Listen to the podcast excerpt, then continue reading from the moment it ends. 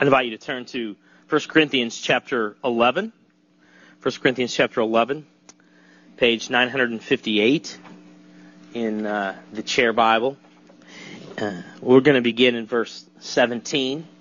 And um, as Caleb said, we're continuing uh, our thinking about why we practice the ordinances of the church. And, and we just moments ago, before we got to witness it, um, we we talked about why we practice the ordinance of baptism, and then, and then we got to baptize. I, I don't know, man. I'm pretty excited about that. Okay, and uh, I mean that was just that was fantastic. That was cool. That was uh, it was a time to celebrate. You know, um, I just real quickly about baptism and and and that being something that we celebrate.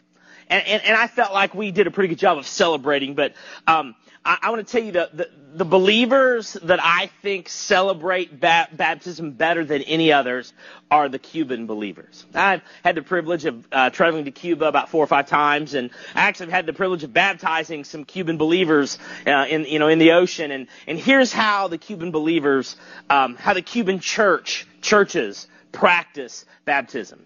Uh, baptisms are always on a Saturday when everybody's off work, and we all go to the beach, and we go early. We go early in the morning to the beach, and there are all these cooking fires. You know, everybody they gather wood together, and there are these big pots, and there's all this food, and we spend a ton of time all morning cooking, and and playing in the on the beach and in the ocean, and then and then when the food is almost done, everybody, young and old, wades out into the ocean deep enough. And then those who were baptizing we bring them out. And much like what we did here they they give um, an affirmation of their faith. They make a proclamation of their faith in Christ. And then we baptize them, much like we did here, in the name of the Father, the Son, and the Holy Spirit, buried in Jesus, raised to walk in newness of life. And there are high fives and applause and and shouts, you know, of celebration. Uh, and and then we will pray for those new, uh, newly baptized believers praying for their spiritual growth, praying also for the church to take their responsibility seriously, to teach and disciple those newly baptized believers. Remember the Great Commission? You know, make disciples, baptize, and teaching. Okay? That's the commission to the church. Christ's command to the church to, to make disciples, to baptize, and to teach. And so, you know, our duty, our responsibility doesn't end when we raise them up out of the water, and, or even when we lay our hands on them and pray for them, but our responsibility continues because daily, as long as it is called today, Hebrews says, we are to admonish, to encourage one another. So, you know, we pray for the church to do their job, but then we just have this giant feast at the beach. And, and the baptismal service in Cuba lasts about 12 hours. It's, it's totally cool. But now we want to talk about the ordinance of the Lord's Supper. You know, communion, the Lord's table. It's set out before us. And in a few moments, we're going to celebrate it together. But why do we do it? Why do we celebrate the, the ordinance of the Lord's Supper? Well, really, for about the same reasons we practice the ordinance of baptism. I mean, first of all, we're instructed to do so. Jesus himself instituted the Lord's Supper on the eve of his you know, trial and, and, and, and, and crucifixion. There when he celebrated the Passover slash the first Lord's Supper with his disciples before he was, before he went to the garden to pray, before he was arrested and tried and ultimately crucified. Jesus instituted the Lord's Supper. He took a meal, the Passover meal, which was full of religious significance. It was full of symbolism and he gave it all new symbols. He said, This bread, which I'm breaking and giving to you, this is my body, which is for you. And then he took the cup after supper and he said, This cup, this is the new covenant in my blood, and, and this is also for you. And, and when you eat the bread and drink the cup, you do this in remembrance of me. And, and he said, in fact, he said, As often as you eat this bread and drink this cup, you do this in remembrance of me. So, so Jesus clearly um, is instituting a memorial practice, something that he intends, ordains, and instructs his followers to continuously do. So we practice the Lord's Supper. We celebrate it because Jesus tells us to. He instructs us to. He commands us to. Let's look together uh, 1 Corinthians chapter 11, beginning in, verse, beginning in verse 17. But in the following instructions, I do not commend you, because when you come together, it is not for the better, but for the worse. For in the first place, when you come together as a church, I hear that there are divisions among you, and I believe it in part for there must be factions among you in order that those who are genuine among you may be recognized. When you come together, it is not the Lord's Supper that you eat, for in eating each one goes ahead with his own meal. One goes hungry, another gets drunk. What? What? Do you not have houses to eat and drink in? Or do you despise the church of God and humiliate those who have nothing? What shall I say to you? Shall I commend you in this? No, I will not. For I received from the Lord what I also delivered to you, that the Lord Jesus, on the night when he was betrayed, took bread, and when he had given thanks, he broke it and said, This is my body which is for you. Do this in remembrance of me. In the same way also he took the cup after supper saying, this cup is the new covenant in my blood. Do this as often as you drink it in remembrance of me.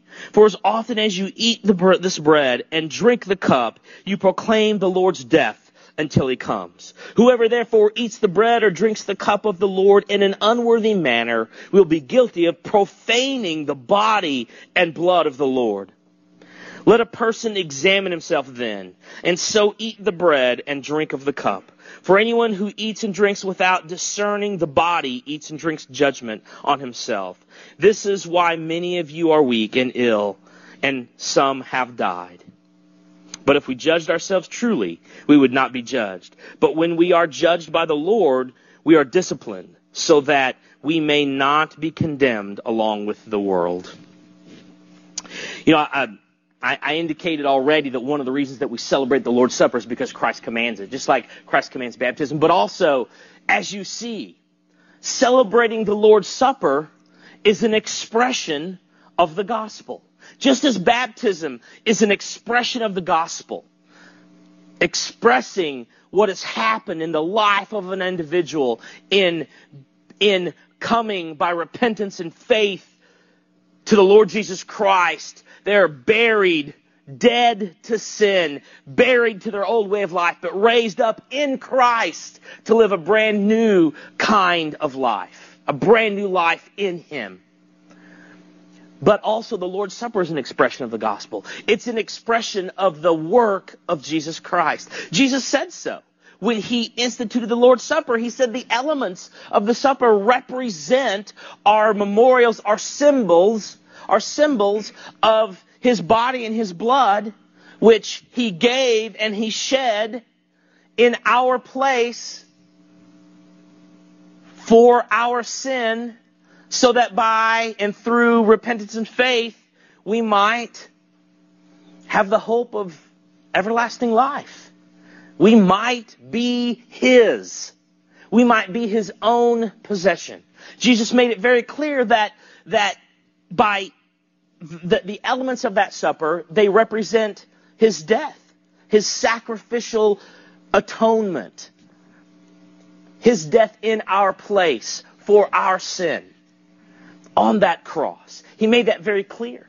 And the act of celebrating it, the act of eating that bread and, uh, and discerning, understanding the symbol it is for the body of Christ, which is given on our behalf and then drinking the cup from the cup and understanding that that is a symbol of Christ's blood that is shed for us.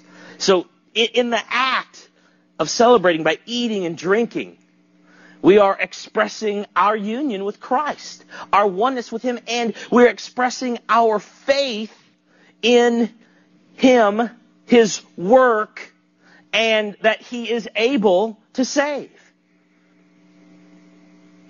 But also, we celebrate the Lord's Supper? Because it's a way that we have fellowship with one another in Christ as the church. Look back at, at 1 Corinthians chapter 11 and Paul's words beginning in verse 17 on through verse 21 about the church at Corinth and their practice of the Lord's Supper. He says, I will not commend you in this. In fact, he calls them out.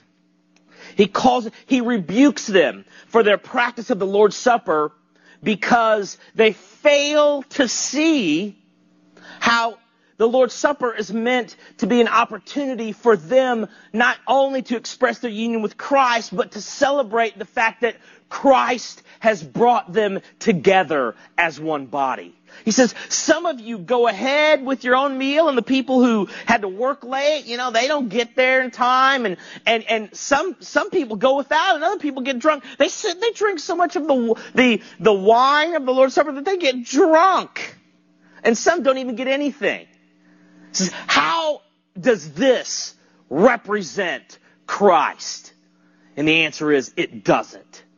That practice of the Lord's Supper does not at all memorialize and remember and celebrate what Christ has done in dying to make so many people who are different one.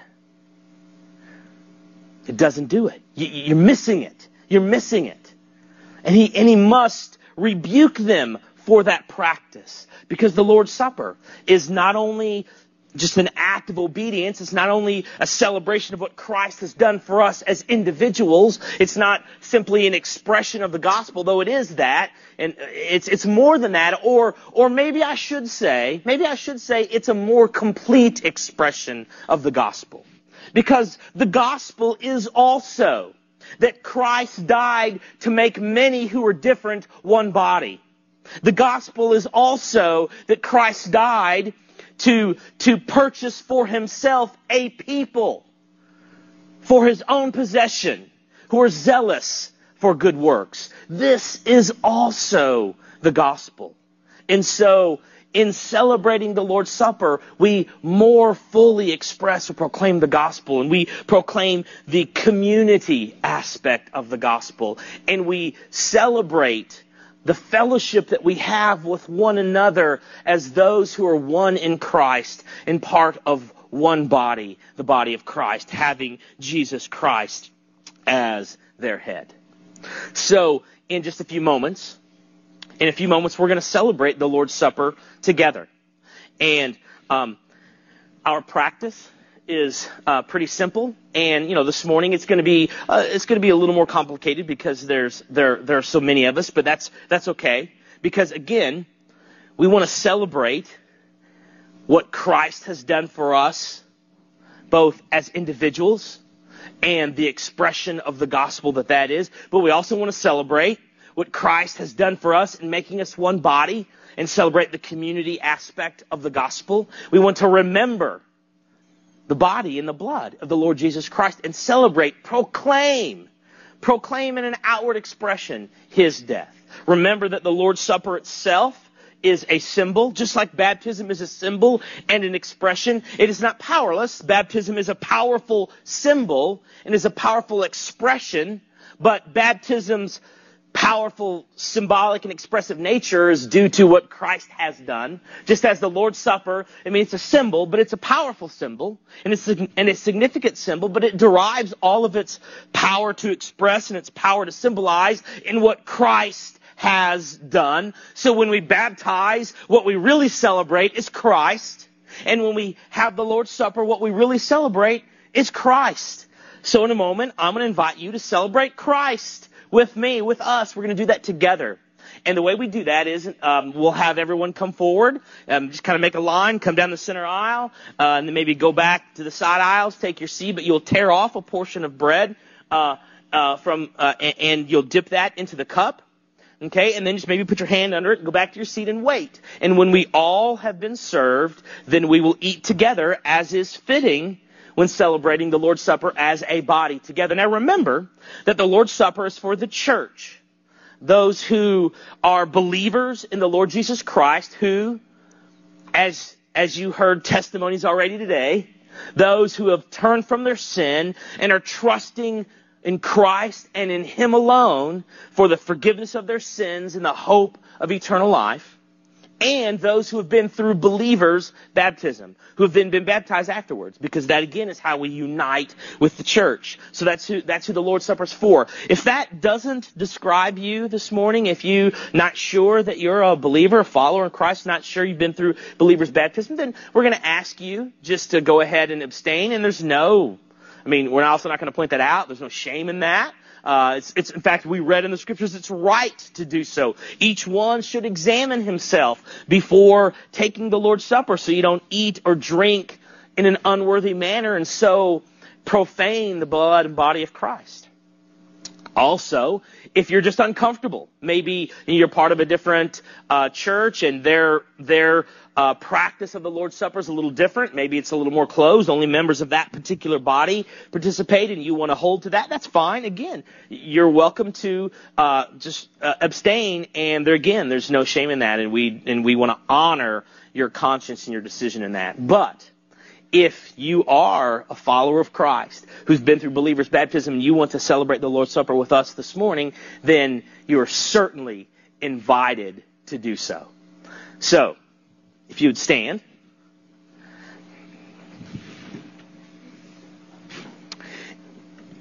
And then make your way down the center aisle, tear off a portion, dip it into the cup.